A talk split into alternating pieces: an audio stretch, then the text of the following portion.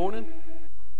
Welcome to Battleground this morning. If you're watching online, I know we've had a few people as this has had dealing with COVID and other things that are getting over it, and uh, pray that they're watching online with us today. We're getting we're kicking off a new study. It's probably going to be somewhere between at least seven weeks. We'll just leave it at that. It was going to be six. It grew to seven this week, so I'm not promising it won't grow again. But the point is is to is to orient us toward victory uh, as we move forward by faith as a church. And and so, no, we're, we're not going to study every verse of Joshua verse by verse. If we would, we sure wouldn't be doing it in eight weeks. And uh, but I do want to hit the mountain peaks this uh, over the next few weeks. And so let's stand to our feet. Joshua one. We're going to be reading and looking at verses one to nine this morning as we see faith triumphs in the beginning through Joshua's commission. We read in Joshua 1, beginning in verse 1 After the death of Moses, the servant of the Lord, the Lord said to Joshua the son of Nun, Moses' assistant, Moses, my servant, is dead. Now therefore arise and go over this Jordan, you and all this people, into the land that I am giving to them, to the people of Israel. Every place that the sole of your foot will tread upon, I have given to you, just as I promised Moses. From the wilderness and in this Lebanon, as far as the great river and the river Euphrates, and all the land of the Hittites, to the great sea towards the going down of the sun, shall be your territory. No man shall be able to stand before you all the days of your life. Just as I was with Moses, so I will be with you. I will not leave you or forsake you. Be strong and courageous, for you shall cause this people to inherit the land that I swore to their fathers to give them. Only be strong and very courageous, being careful to do all that the law that Moses, my servant, commanded you. Do not turn from it to the right hand or to the left, that you may have good success wherever you go. This book of the law shall not depart from your mouth, but you shall meditate on it day and night so that you may be careful to do all that is written in it. For then you will make your way prosperous, and then you will have good success. Have I not commanded you? Be strong and courageous. Do not be frightened, and do not be dismayed, for the Lord your God is with you wherever you go. This is the word of God. Let's pray. Lord, as we stand here to our feet, the truth is that all of us are leading somebody. That means that somebody's following us. So, God, may that sober us this morning. Whether we like it or not, you have made us to lead.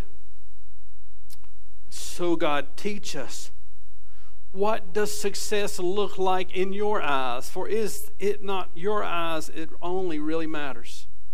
And so, Lord, teach us how to be better businessmen and business women and parents and church leaders. And Lord, may we be willing to press forward in faith no matter how hard it is. For we know just like there is a victory, there is an enemy.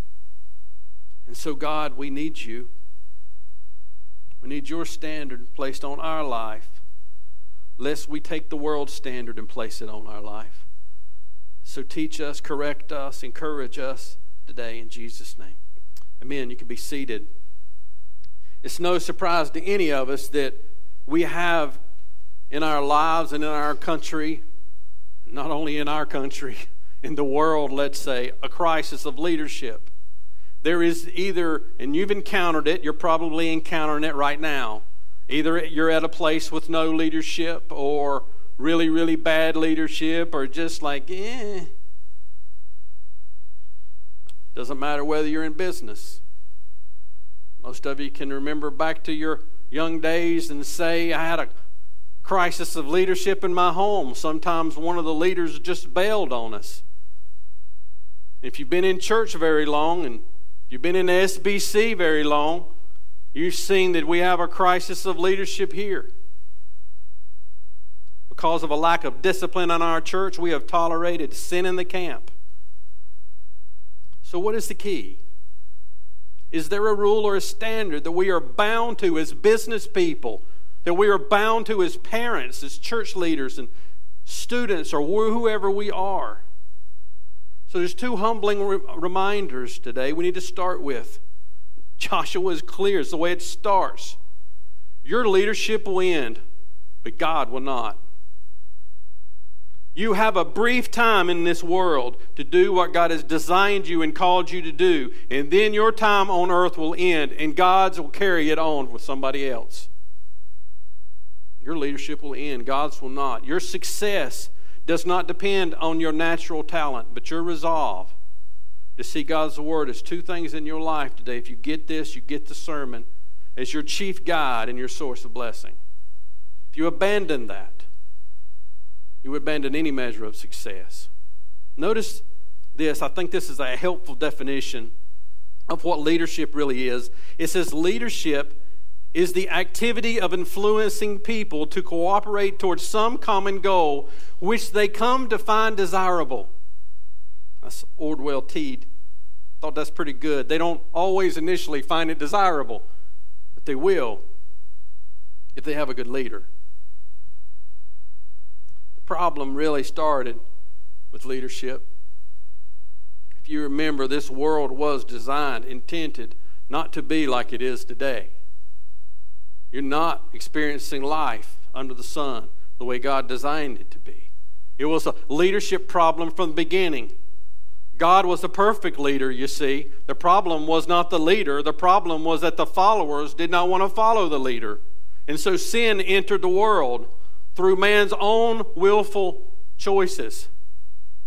God promised the woman through her seed that the problem would be fixed.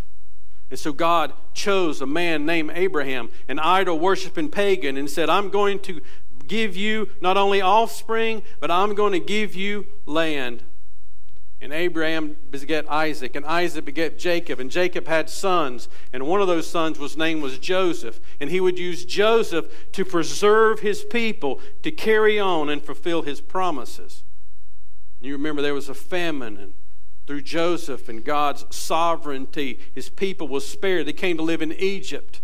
But as the story goes and we remember, there became a king, a Pharaoh, who do not know Joseph nor remember what Joseph nor his God did. And they enslaved God's people. And God's people cried out for hundreds of years in their slavery. And so God raised up a leader, and his name was Moses.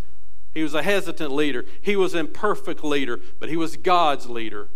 And God took his people all the way to the promised land, just as he promised. And you remember they sent out the 12 spies, and only two of them came back with a positive report. All the rest of them come back, we can't do it, too big. And so what did the people do? They listened to the 10 and they rejected the two, one of which of the two's named was Joshua. So God's people wouldn't trust and enter into God's promises. And so he sent them into the wilderness, and there that generation died. And so, as we get to the story today, there is both a new generation and there is a new leader. The question is whether they will trust and obey. This is our story. This is the story that points us to Christ. And this is where we are today. Joshua had to face some realities, they were overwhelming.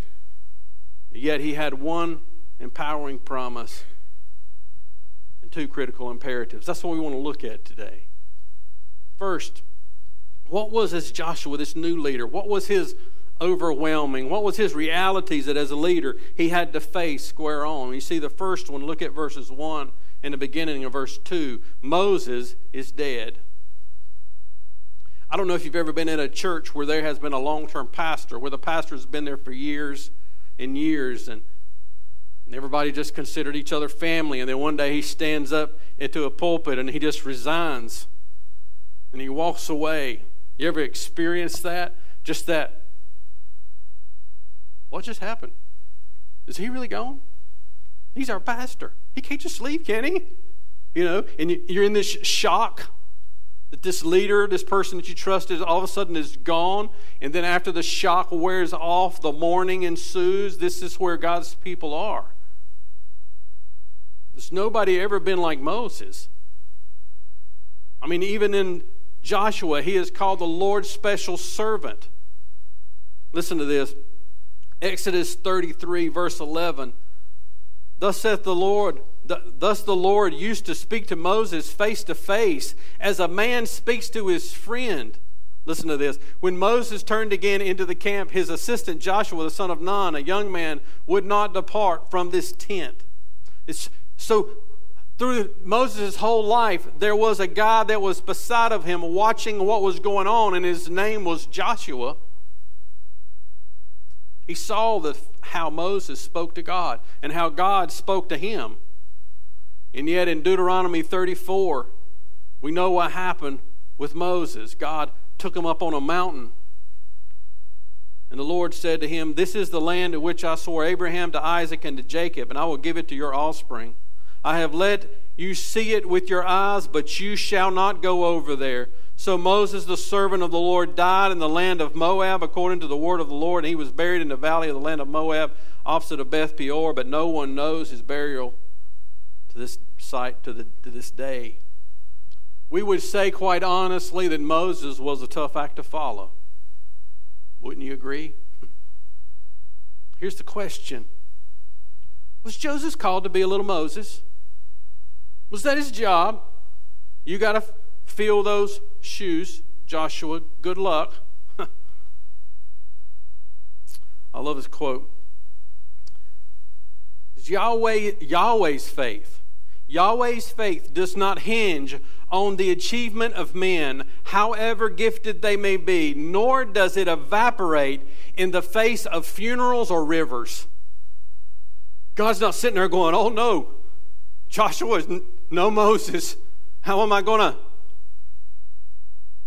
A funeral of a great leader or a pastor or a prophet doesn't make God quake in his shoes, nor did the Jordan River that was set before him. It was interesting. Hope Growth Group's going to talk about this a little bit more. Joshua's name was not always Joshua, it was Hoshea. That was his name. But as we've read in the Bible, Jacob turned to Israel. God changes your name is significant. Stephen points us to the gospel, doesn't it? In Numbers 13, 16, it says, And Moses called Hoshea, the son of Nun, Joshua. Joshua is important, you see. Joshua's job was to point somewhere. You can even hear it, can't you? Yeshua, who we call Jesus, wasn't called to be Moses, he was called to be Joshua. See, God doesn't change. His leaders, they change. God is the same. And so he tells this, this, this leader, wasn't a young man, by the way, the old dude, you know, look, look up how old he was, to go. He said, Moses is dead. That's a commission. Moses is dead. You go. It's going over this Jordan that's before him, this great river. Look at what he said, verse 2. Now therefore go over this Jordan, you and all his people, into the land that I am given to them, to the people of Israel. The reality is just this Joshua has the ball, he's the leader. Praise the Lord, Moses groomed him for this moment in time. He was raised up. This is we see leadership developing in him, and he's been beside of Moses all the time. But now Moses is gone, and now he has to be the man. This is a story of a man, but it's really not the story of Joshua. This is a story of conquest. It's a story of victory. It's the story about God fulfilling his promises. This is what he's saying from the very beginning. Look at verse 3 and 4. This is the overwhelming reality. God has made a promise, and he's going to fulfill it through Joshua.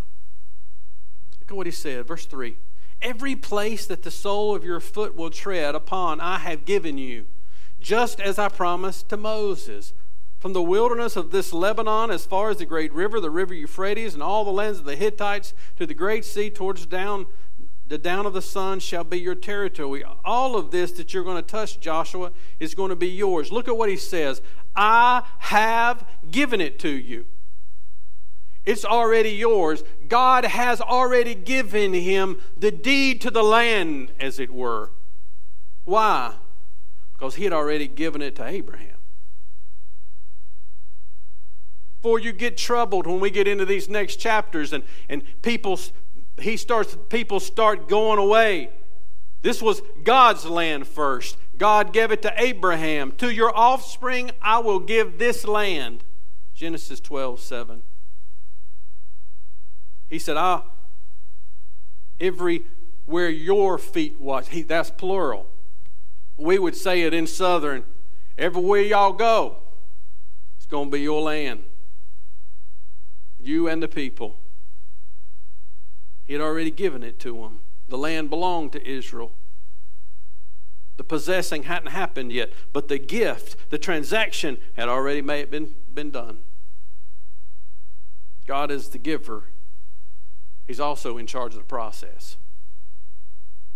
The first principle you don't want to miss this morning is that people change, God's purposes doesn't. And that's good news because God gives us a promise. It's an empowering promise He gives to Joshua, as He gives to Moses, as He gives to us. I will be with you. Verse 5. No one shall be able to stand before you all the days of your life. Just, just as I was with Moses, so I will be with you. I will not leave you or forsake you. Isn't that the best news in all the world? The promise is, I'll be with you. It was God's promises to Moses. Do you remember? Uh, Moses was a hesitant leader. He's sitting there in the burning bush and he's sitting there going, huh, not me, not me. Pick somebody else. I can't talk. I can't, I can't. Go back and see what God promised him. No, you're the one, and I'm with you. It's God's promise to us for the new covenant. Just listen to Jeremiah 31 31. Says, Behold, the days are coming, declares the Lord, when I will make a new covenant with the house of Israel and the house of Judah.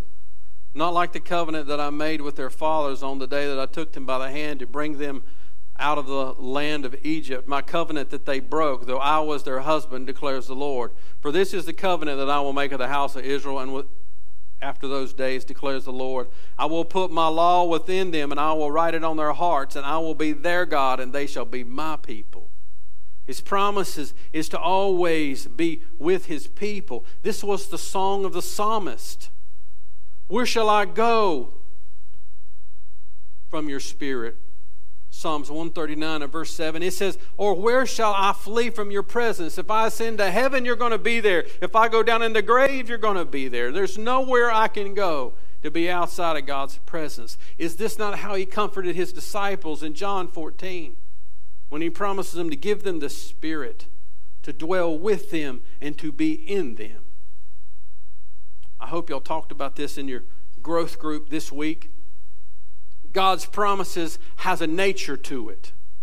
Because God has promised to do things, and listen, because He has done things in every one of your life, it meant for that to happen, something of His power had to happen into your life and situation. He had to do something. God's promises, you see, are always secured by His character. The fact that my children are home today means that God had to do something of His character to make it happen. It just didn't happen. There is no such thing as fate or luck. There is a God who designed it that makes it happen. And when He makes it happen into our life, He's bringing His power to bear in our life to bring about His promises and His plan. Moses understood this though being a hesitant leader in, in Exodus 3, listen to what he said in Exodus 33. Listen to this growth in the knowledge of God's promises. Moses said to God, If your presence will not go with me, do not bring us up from here. For how shall it be known that I have found favor in your sight, I and your people? Is it not your going with us? So that we are distinct, I and your people, from every other people on the face of the earth. The secret to Moses, Joshua, and your success is God's promised presence. I don't know why on if you look on Facebook and they put all that on your social media and they always put these things up there they want you to look at. For some reason, it's been Robin Williams has been popping up. The the great comedian's been popping up. I'm saying, I don't know what he's there for. Probably, arguably, at least in my generation, one of the greatest comedians around. And yet, looking back on his routines as they pop up on my feed, here's what I thought you can have it all and have absolutely nothing. God's promises are empowering. But God also gives him Joshua an imperatives, two of them. The first one we see in verse 6. It says, Be strong and courageous. It's really, that's really one, one imperative. It says, verse 6 Be strong and courageous, for you shall cause this people to inherit the land that I swore to their fathers to give them.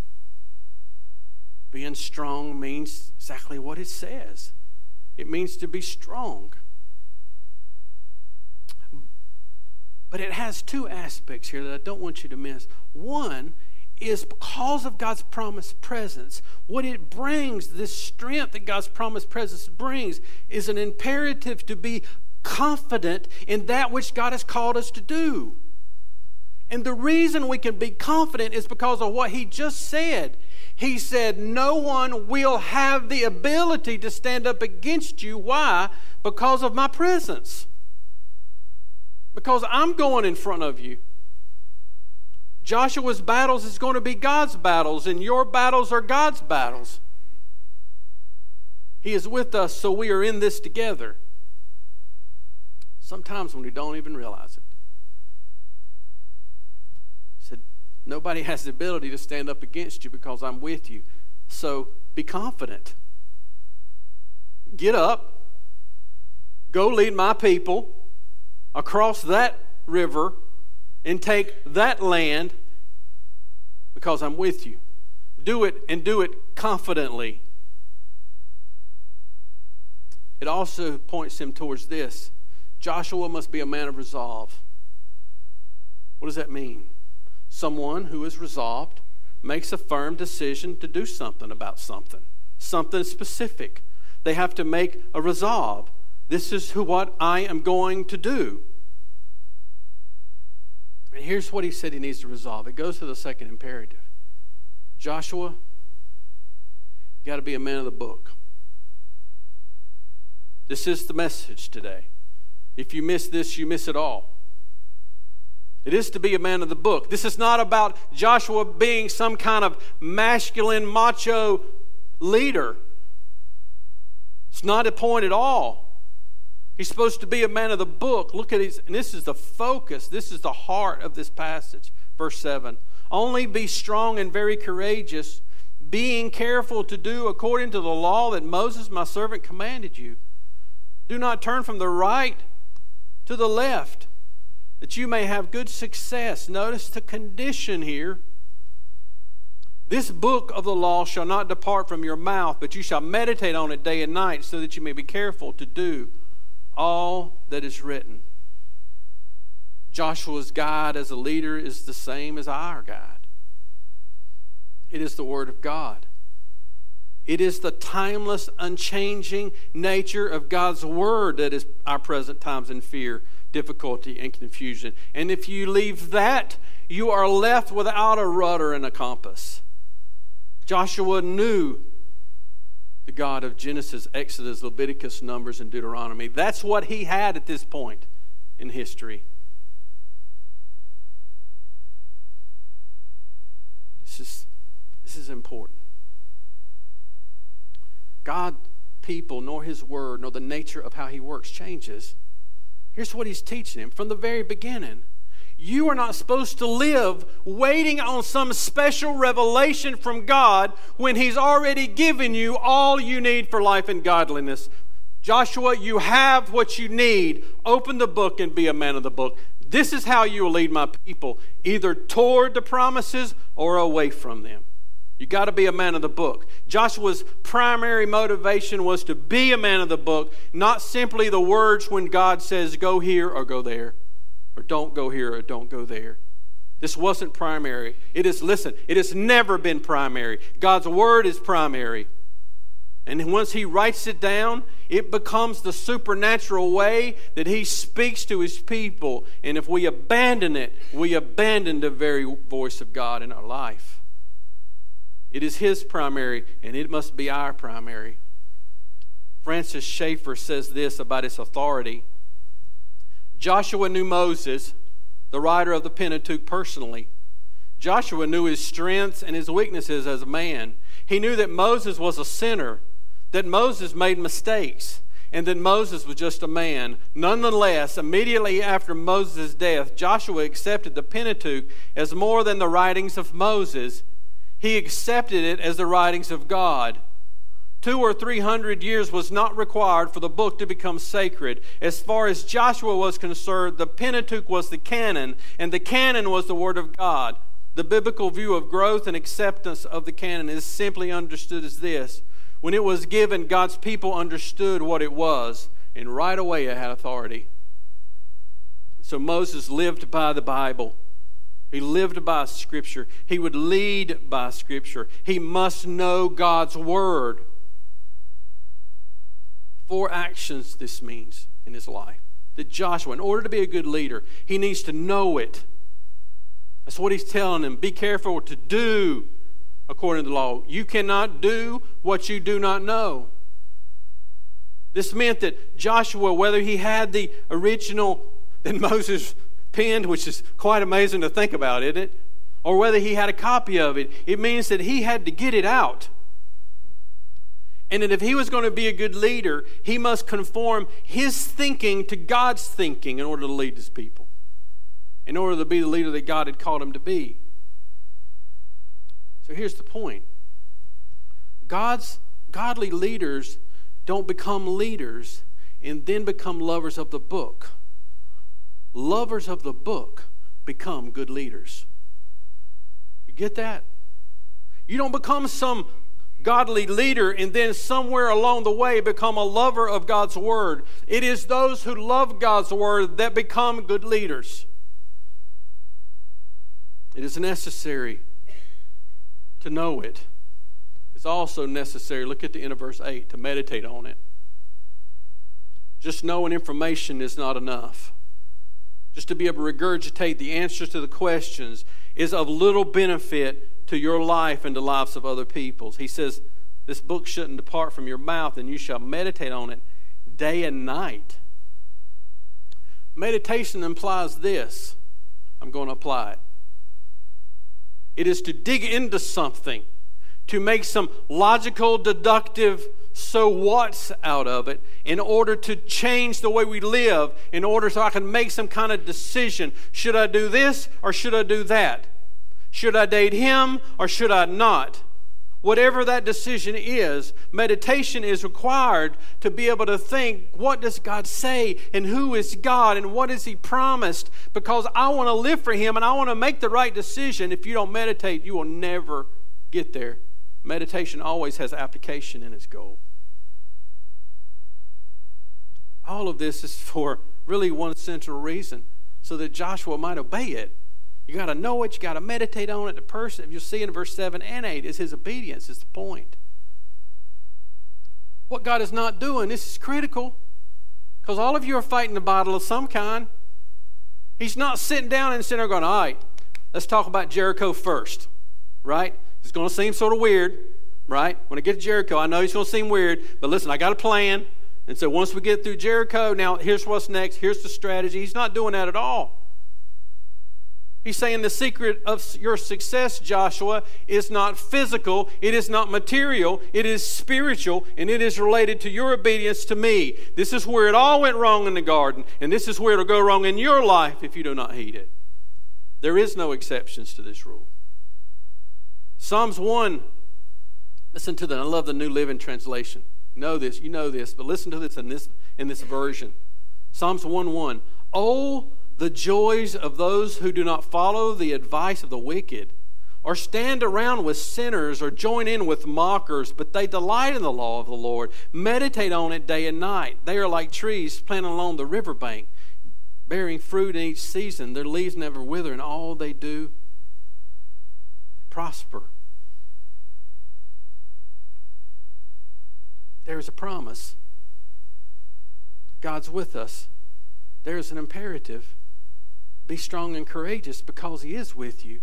And be strong and courageous because He has given you the very guide of how you're supposed to lead.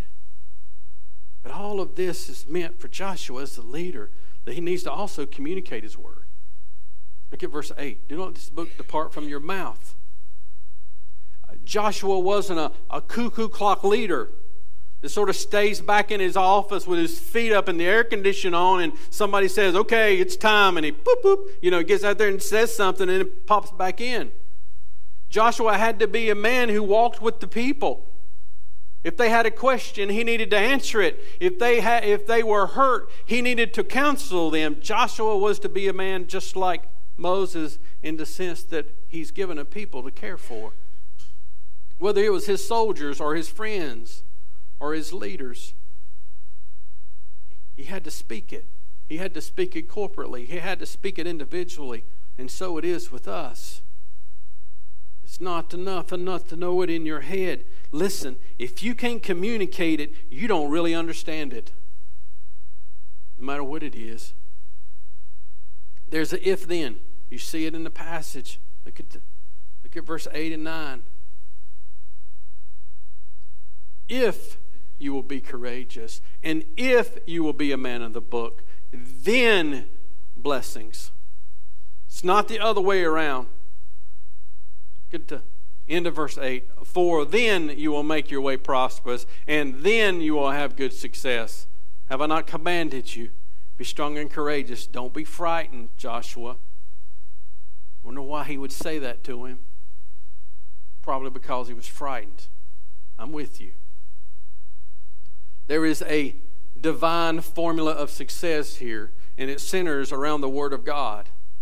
Knowing it, meditating on it, doing it, speaking it. God's Word is not some kind of checklist. It's not an app on your phone that if you put the app on your phone, you're somehow guaranteed success. John says, You must abide.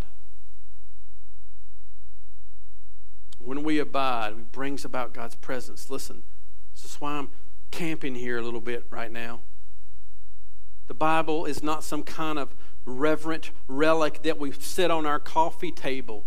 It is the very breathed Word of God that is given to us to guide us and to lead us on our assigned mission. You have a mission in this world.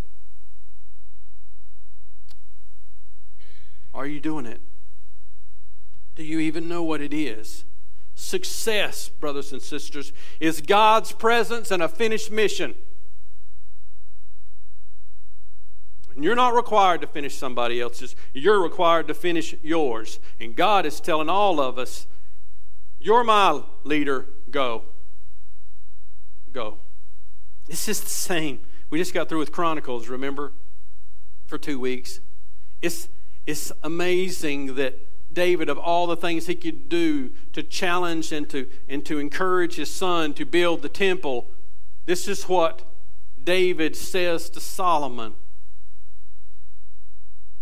1 Chronicles 22, verse 13. Then you will have success if you are careful to observe the decrees and the laws of the Lord gave Moses for Israel. Be strong and courageous. Do not be afraid or discouraged. You see a pattern? So what?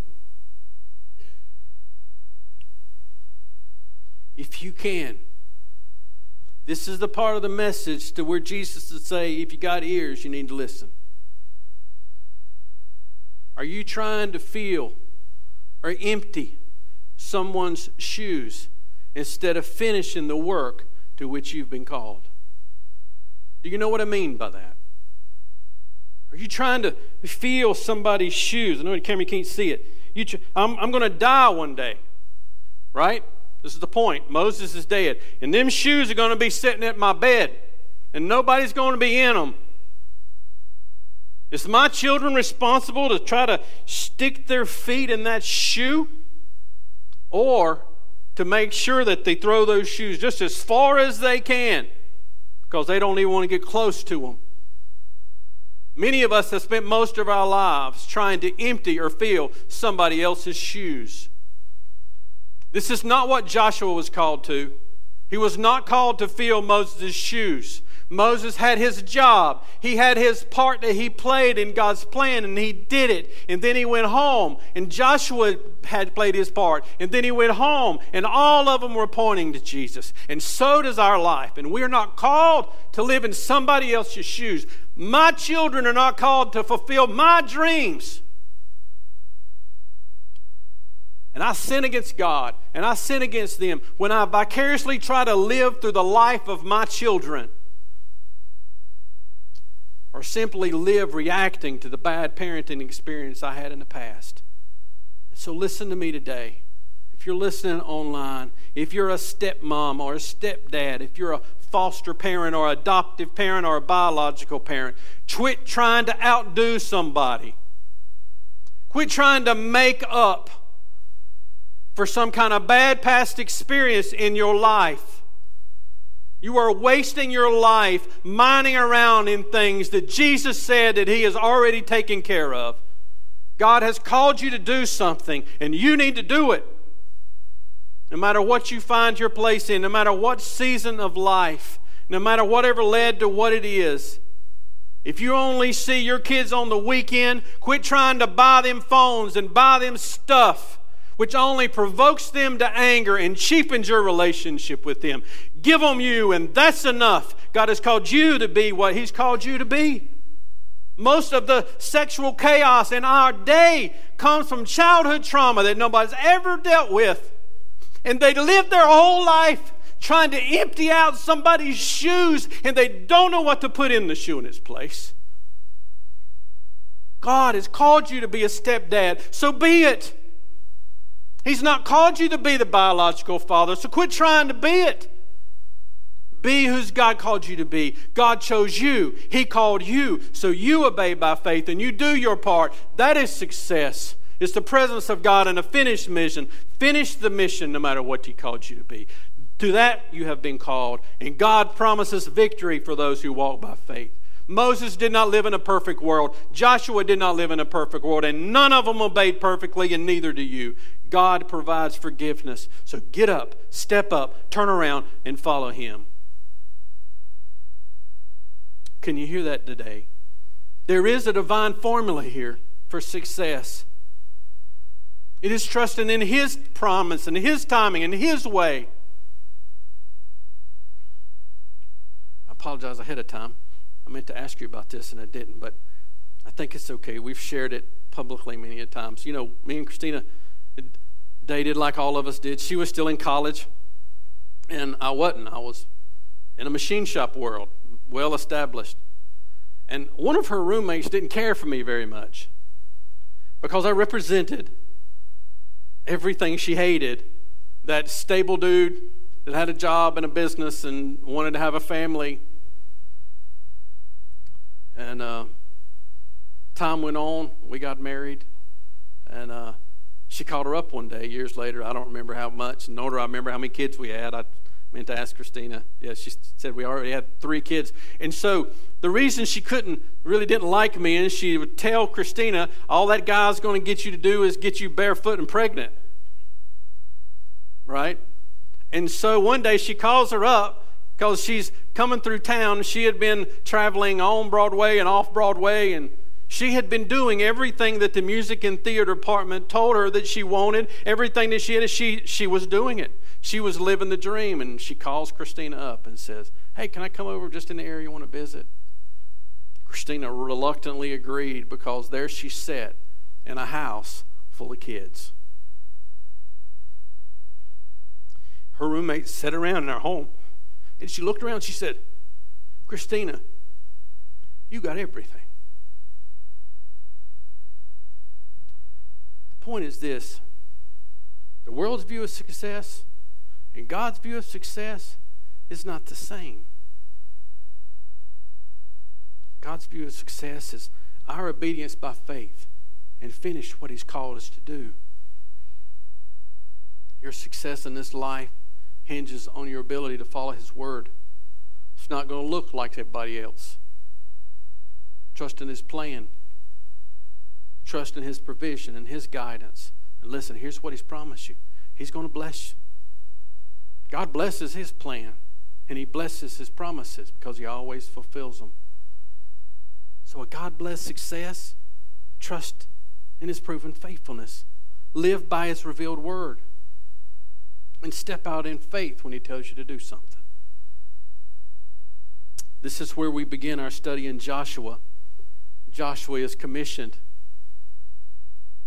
He looks out at a river that's going to have to be crossed in a country that's yet to be taken.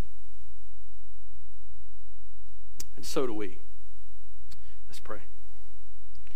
Lord, we come to you in humility as imperfect leaders, every one of us.